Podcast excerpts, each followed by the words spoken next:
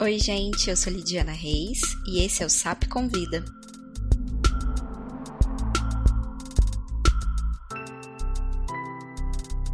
O SAP, Mercado Audiovisual do Centro-Oeste do Brasil, surgiu em 2014 e de lá para cá muitas pedras rolaram no audiovisual brasileiro. Quando a gente começou, a nossa ideia era entender um pouco mais sobre o mercado, depois tentar entender como que as pequenas e médias produtoras sobreviviam de conteúdo autoral ao redor do Brasil. Agora, em 2021, apesar das incontáveis conquistas e da numerosa produção, estamos revivendo alguns fantasmas e procurando novas formas de sobrevivência. Mais que isso, estamos em busca de garantir a nossa existência. E é assim que iniciamos nosso querido Sapo Convida, falando da história recente do audiovisual brasileiro e procurando caminhos através de experiências, projetos e principalmente pessoas. Eu sou a Lidiana Reis e junto com a Larissa Fernandes a gente vai pensar caminhos possíveis para o audiovisual. Vamos juntos?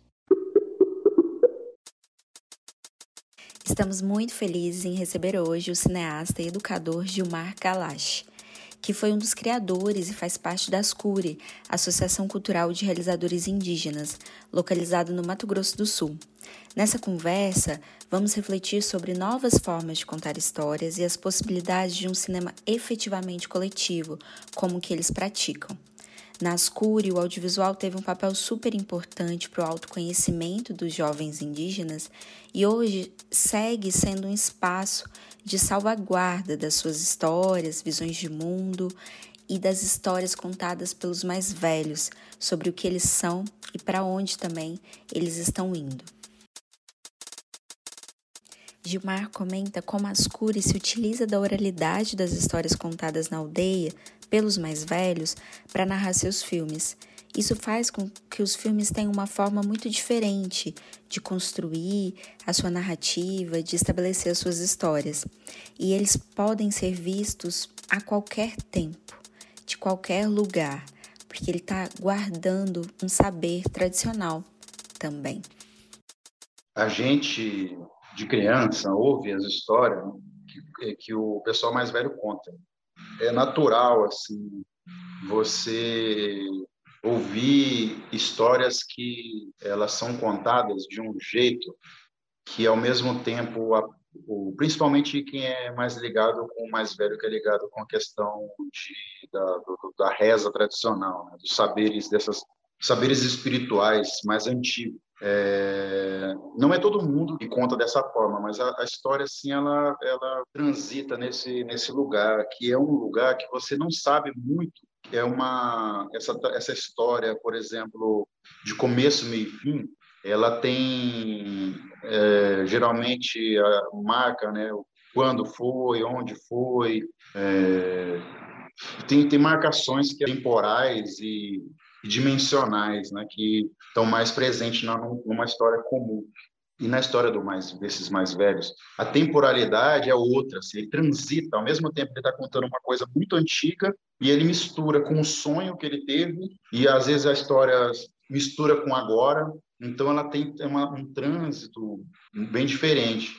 Então esse jeito de contar a história é o que a gente pega quando é criança. Mas o que acontece no e, e não quer dizer que a gente aprende, né, a contar dessa forma, até porque o o jeito que a gente vai ouvindo a escolarização, a TV, a internet, ela vem trazendo esse outro jeito de contar a história e que a gente absorve, né? E aí fica achando que aquilo é o, é o único jeito, né? E aí, quando a gente começou a fazer cinema, a gente percebeu que a gente tinha esse jeito de contar a história na hora de, de escrever, na hora de, de montar uma história, na hora de, de conversar com o mais velho, filmar, filmar com o pessoal mais velho. E aí a gente falou, cara, eu, eu, eu acho que é, a gente tem que dar mais valor para esse, esse jeito de contar. Mesmo que pareça, não pareça tão, não tem um padrão, né? É um jeito de contar a história e que a gente aprendeu a cantar. E aí o Ivan, que é o Ivan Molina, professor nosso boliviano, que trabalhava isso também para tirar mais da gente com relação a isso, tirar mais dos mais velhos na hora de contar a história. E aí a gente começou a perceber que o nosso cinema estava sendo construído baseado na nesse jeito de contar a história. Não teve assim, um planejamento, ah, a gente vai fazer diferente. A gente é diferente de todo mundo, não. A coisa foi vindo e a gente percebeu. E esse lugar de contar essa história, ele não é um lugar que também ele vai ser uma, um best-seller ou um filme premiado, né? Ou vai todo mundo vai entender. Não é todo mundo que, que entende, que percebe, mas a gente percebe que o, hoje em dia, atualmente, essa perspectiva de ver o mundo ela está sendo muito observada, né? As pessoas estão estão muito estão querendo saber como é né? esse outro jeito de estão tão cansado do, dessa história do, do herói do, do, do par romântico né da, viver felizes para sempre. E a gente percebe isso na, na, no cinema né? E também a gente percebe que o, o recentemente eu fui chamado para dar aula na escola de magistratura da escola de formação de magistrados que é a escola nacional que forma os juízes do Brasil inteiro. É uma coisa assim que a gente vê que os nossos filmes não fizeram sucesso, né? Eles não foram para festivais, a gente nunca nunca quis isso, nunca quis estar nesses lugares, mas chega ali naqueles juízes, os nossos filmes e mostra um outro lugar que pode ser usado o, o, o nosso cinema pode se ajudar a formar pessoas para um dia ter uma pessoas que estão afim, estão querendo descobrir, né, estão querendo e que fazem parte de uma estrutura de poder que julga, né? que julga e que é bem diferente da nossa. Isso para a gente é um, é, um, é, um, é um avanço, assim, porque eu, nem nas nossas universidades muito assim, assim, esses espaços. Né? Então, por mais que os filmes tenham 10, 8, 7, 6 anos de idade nosso, ele não parou no tempo, né? Ele, é, ele não está naquele lugar, ah, esse filme já é velho. É, ele está ali, né? Como a história do mais velho processo de fazer cinema da Ascuri é o de aprender fazendo. E esse processo foi o primeiro contato do Gilmar com audiovisual e uma formação que ele fez na Bolívia com o documentarista Ivan Molina. Isso. E, na verdade, quem me apresentou esse método foi o Ivan. Eu ouvi falar de Paulo Freire há bastante tempo, mas eu não tinha conhecimento de como era a metodologia ou o sistema educacional que ele fazia. O Ivan, ele foi aluno da segunda turma da Escola de Formação de da, Santo Antônio de los Banhos, de Cuba. Lá dentro dessa escola já tinha essa coisa do Paulo Freire. E era e o Ivan trouxe isso e trouxe isso para a gente. E era uma das coisas era de aprender fazendo, de você tinha aula, por exemplo, uma aula de câmera, movimento de câmera. Você tinha ali um, um, um, tempo de movimento de câmera meio teórico, ele explicava no quadro, ó, oh, movimento de câmera pode ser assim, assim, assim. E então, cinco minutos, cada um pega uma câmera, ou cada um pega uma câmera e vai fazer um movimento, depois traz aqui para a gente ver. Aí, depois ligava a câmera na, no data show e ia discutindo. Por que, que vocês fizeram esse movimento? Por que, que era isso? Esse movimento, tá, tá. E assim que era a oficina, tanto com fotografia, com movimento de câmera, com som, é, edição, e era o tempo todo esse aprender fazendo. Gilmar comenta que eles usaram o cinema como uma ferramenta para construir as suas próprias histórias. E aí ele vai comentando que na associação a forma de produzir e também distribuir os filmes já passou por diversas formas. Eles tentaram um circuito que é mais comercial, adentrando em festivais de cinema, mas aos poucos eles foram entendendo que a forma que eles fazem cinema ela é menos hierárquica e eles não lutam para ter um diretor conhecido ou para ganhar prêmios. Eles querem fazer filmes para contar as suas próprias histórias. Então eles agora seguem um caminho próprio, criado a partir dessa necessidade, desse desejo coletivo de contar as histórias que só eles podem contar a gente teve várias etapas né, na, ao longo desse tempo. No primeiro momento que a gente começou a fazer filme, a gente não queria nem legenda nos filmes, a gente só queria o filme na língua mesmo e só para gente, só para a gente mesmo, porque a gente era novo e não sabia tanto sobre a nossa própria cultura, devido a todo esse processo de escolarização e religião, e a gente foi sempre com a herança de, de do, do, da estratégia do Estado de introduzir a gente a um a ser um agricultor, né? Um, igual é, o, é, tipo as colônias de interior, né? Eu tinha até um programa, o nome do programa do governo que tinha na época, para transformar a gente nisso. Então, foi investido muito nessa educação para a gente se tornar, não se tornar mais indígena. Foi a igreja também contribuiu muito para a gente não esquecer as coisas que a gente tinha. mas não conseguiram, não deram conta. Mas é, é, a gente ainda ficou, a nossa geração ficou prejudicada. Então a gente tinha, sabia que a câmera era uma ferramenta muito forte e que ela poderia, ao mesmo tempo, fortalecer a gente ou também é, expor nossos pontos fracos, nossas vulnerabilidades. Então a gente começou a investir muito em filmes só para a gente mesmo.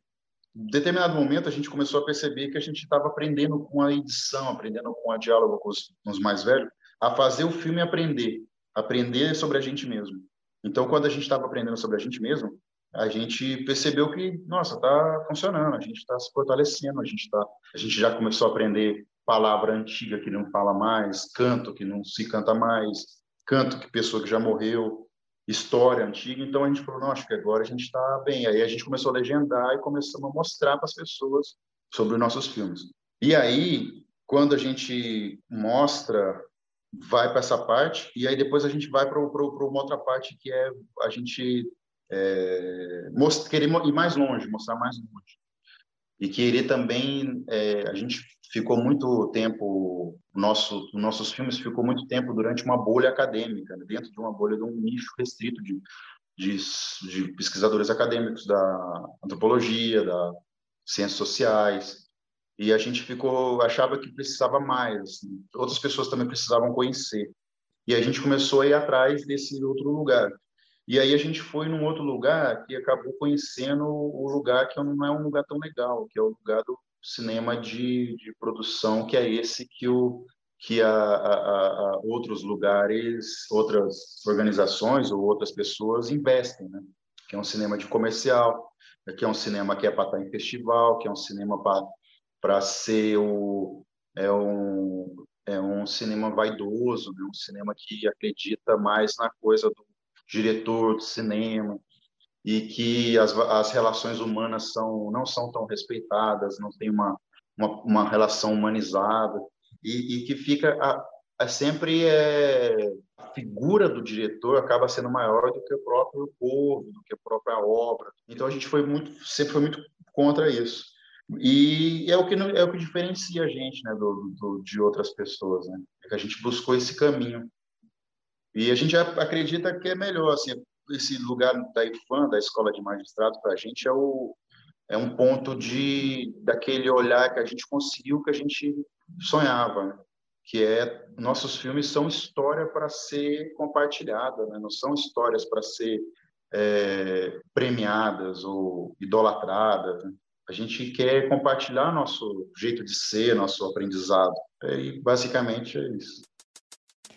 Produção do coletivo é super extensa, eles têm mais de 80 filmes e a maior parte dos filmes se encontra no YouTube, tanto da Ascuri quanto de outros parceiros. E o Gilmar fala que exatamente esse é o foco da Ascuri, é compartilhar esse conhecimento, essas histórias que eles estão guardando, que eles estão descobrindo, que eles estão construindo dentro do, do coletivo e compartilhar com o maior número possível de pessoas. Por isso, essa essa vasta produção e também essa distribuição gratuita? Hoje, hoje basicamente, nosso filme está todo no YouTube, né? todo no canal do YouTube. Tem uma... Recentemente, na pandemia, a gente produziu uns, alguns filmes que a gente não colocou ainda no YouTube, porque a gente está tentando descobrir um jeito diferente para para ver assim para mostrar nossos filmes mas a maioria que a gente tem quase a gente tem ao todo, deve ter mais de 80 filmes ao todo. Uns 60 deve estar no YouTube. Uma outra parte a gente tirou do YouTube e está no canal do Cine Sem Fronteira, que é o, são filmes produzidos durante o, essa oficina. E tem esses outros mais recentes que a gente não botou ainda. E é basicamente é isso. A gente bota no YouTube e fica né, na mão de professor. A gente não, é, não cobra, não tem essa é, dinâmica de ah, vai passar no lugar, tem que pagar, ou se o professor quiser pegar, ele pega. Muitos professores indígenas têm pendrive, eles vão passando. E assim vai, vai indo. Mas não tem muito distribuição mais igual aquele, com CD, com cartilha. A gente até queria uma vez, mas depois é uma coisa que faz mais lixo, né? Papel e CD. Trabalho deles na pandemia foi muito impactado e tem sido um desafio grande retomar as atividades do coletivo, porque antes da pandemia eles funcionavam de forma física, com gravações e formações, né, escolas, oficinas continuadas. Então, nesses dois últimos anos da pandemia, a gente quase não tem mais nada, a gente ficou mais online. Algumas produções locais, coisa pequena, mas não, é uma é uma até para a gente mesmo a própria definição de tom, como foi a pandemia e tudo, é um está sendo um desafio de a gente se reorganizar, né? porque antes a gente fazia oficina, se encontrava, conseguia parceiro e o parceiro pagava a passagem do Ivan, pagava ônibus para a gente ir, alguma alimentação e hoje em dia não está tão assim, não está tão fácil. E mas não sei, a gente vai voltar, né? Pretende voltar com essa com esse modo aí de, de, de oficina, de e a gente tem muito esse foco na formação, né? A gente não fez nenhuma formação online, porque a galera que a gente trabalha é, quase não tem internet na aldeia, a internet é pouca, então não teve muito assim um, uma atuação desse, no, no, nível de formação, mas a gente produziu um, uns materiais bem legais. Gilmar comenta uma frase do Ivan Molina, onde ele diz que se a gente não faz cinema para sonhar, a gente não precisa nem fazer. Então ele fala dessa perspectiva para as pessoas que fazem cinema, né, de diferentes lugares, como usar ele, o cinema, o audiovisual, como uma ferramenta para construir uma nova história. Eu acho que o, o, a pandemia mostrou a crise né, que já existia, assim, a ferida aberta da so, do social, assim, da sociedade. E quando essa, a gente se, se, depara com esse lugar da ferida aberta, com a da dor, né, da solidão, muito desses lugares, né, desses, dessas pessoas, desses pensadores indígenas, desses saberes tradicionais vieram à tona. Teve uma, muitos até chamavam da arte indígena contemporânea, né? essas coisas assim, cinema contemporâneo. Mas esse, essa relação temporariedade, né? do nome, assim, de que, de que do que está falando agora, é uma coisa meio colonizadora, assim, porque o, esse saber, essa imagem, essa figura, essa história, elas existem milhares de anos, né? A gente a gente conta aí para nós três, quatro mil anos assim que as coisas acontecem, que a gente sabe que a gente é a gente mesmo. E essa coisa existia. Quem não conhecia ela era outra galera, né? E que ainda dá o nome assim de contemporaneidade, contemporânea. Mas é importante, né? É uma é um lugar, né, de de reflexão, as pessoas verem, analisarem, se olharem, né? Porque você percebe em alguns filmes nossos que o, por exemplo, a, a história, assim, o personagem principal é a água, né? uma coisa bem maior do que uma pessoa só. E quando você olha o filme e percebe que se você não cuida da água, que ela é maior que você, que ela é mais importante que você, e você vai beber, ela vai ficar doente, nessa perspectiva é diferente de você falar para a pessoa é, não, não sujar o rio, né? Então ela te dá energia muito maior, ela é muito maior que você e ela vai te devolver com muito mais intensidade e você não vai dar conta de, de lutar contra ela. Né? Então, essas reflexões são importantes para esse novo tempo. Né? Dizia que a coluna.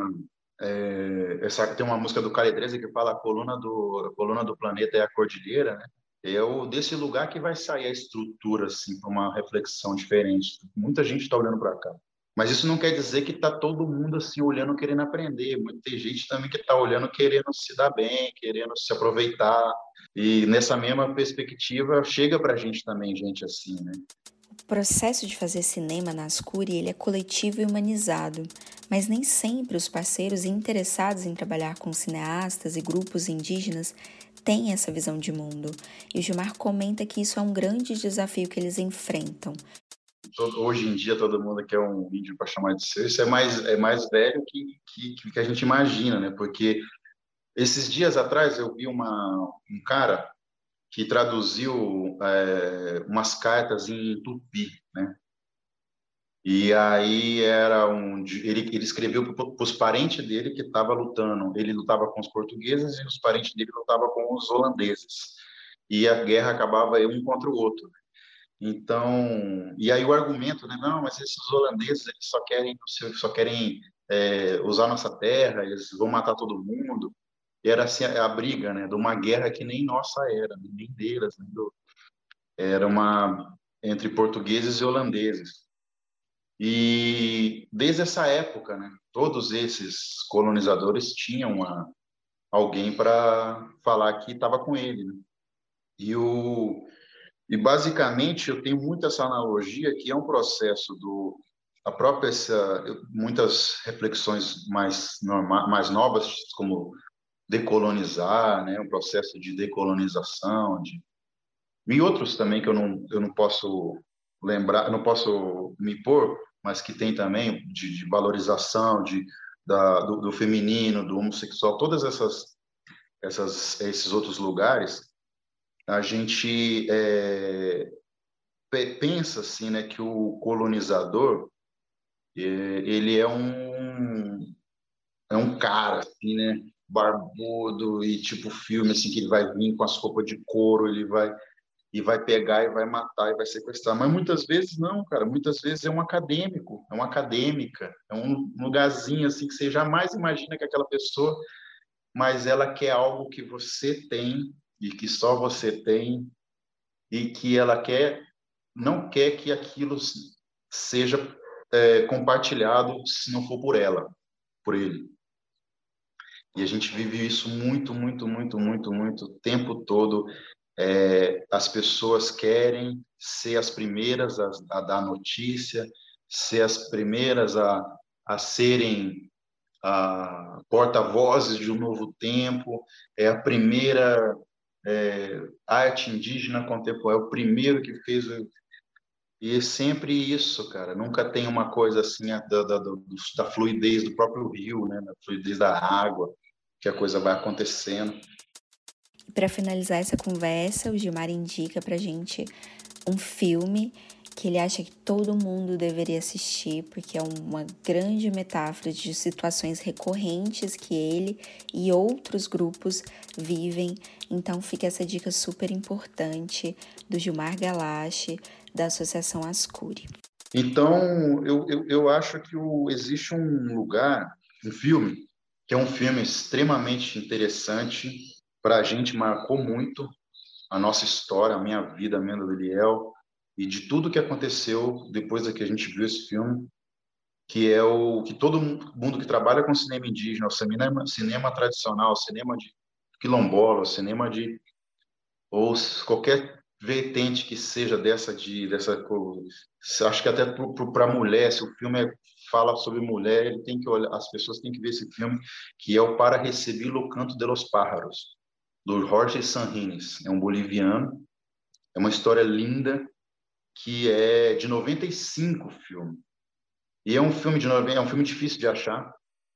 É um filme antigo, mas com uma reflexão muito nova que são que mostra como essas relações, ele faz uma analogia com a, o cinema, mas você pode fazer uma analogia com, com a pesquisa acadêmica, qualquer coisa, como a música, ele faz uma analogia com uma produtora chegando na aldeia para fazer um filme e aí vai cortando, mostrando cenas da, da chegada dos europeus, assim, e como é parecido a relação de domínio, de apropriação, de que tem que ter, de que é o seu primeiro, que é seu descobridor, e essas coisas estão entranhadas na sociedade até hoje, nesses contratos de produção, que a gente chega assim e apresenta para os advogados, eles ficam com o cabelo em pé, assim, como as pessoas ainda tratam as outras como lixo, como nada, e que vocês são os, a gente é o dono do, desse saber que eles querem, da, do, no nosso caso, a gente aprendeu a, a, fazer filme de um jeito,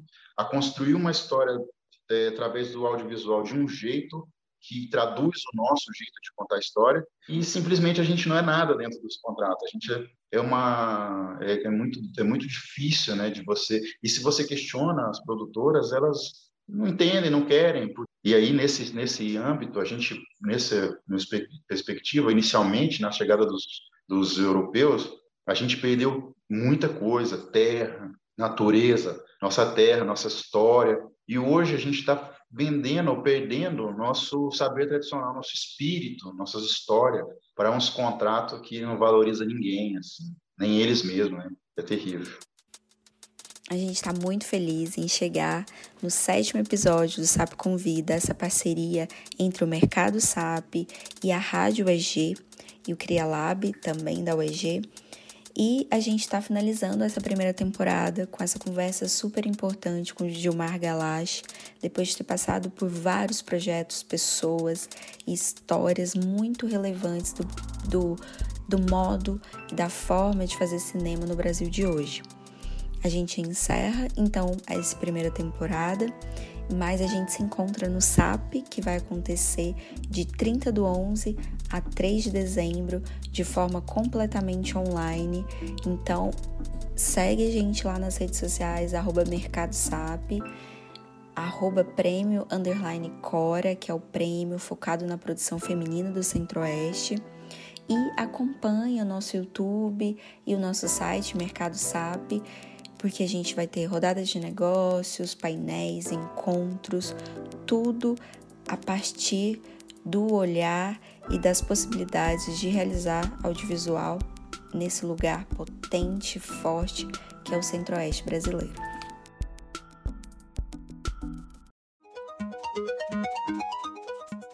SAP Explica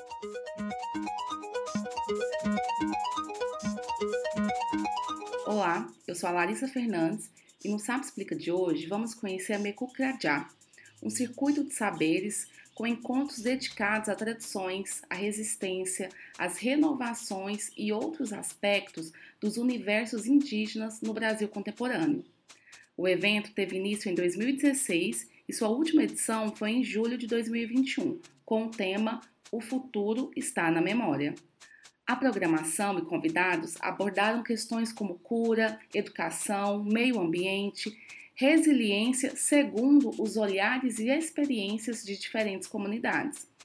E você pode conhecer o podcast do evento no Spotify, também chamado Mekukrajá.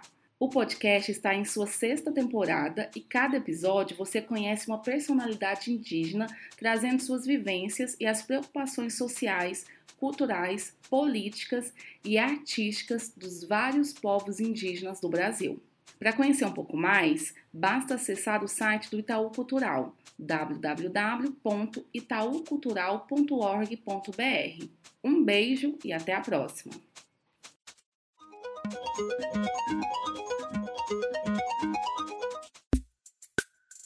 A Rádio UEG Educativa e o Mercado SAP apresentam SAP Convida esse podcast é uma produção da Rádio UEG Educativa.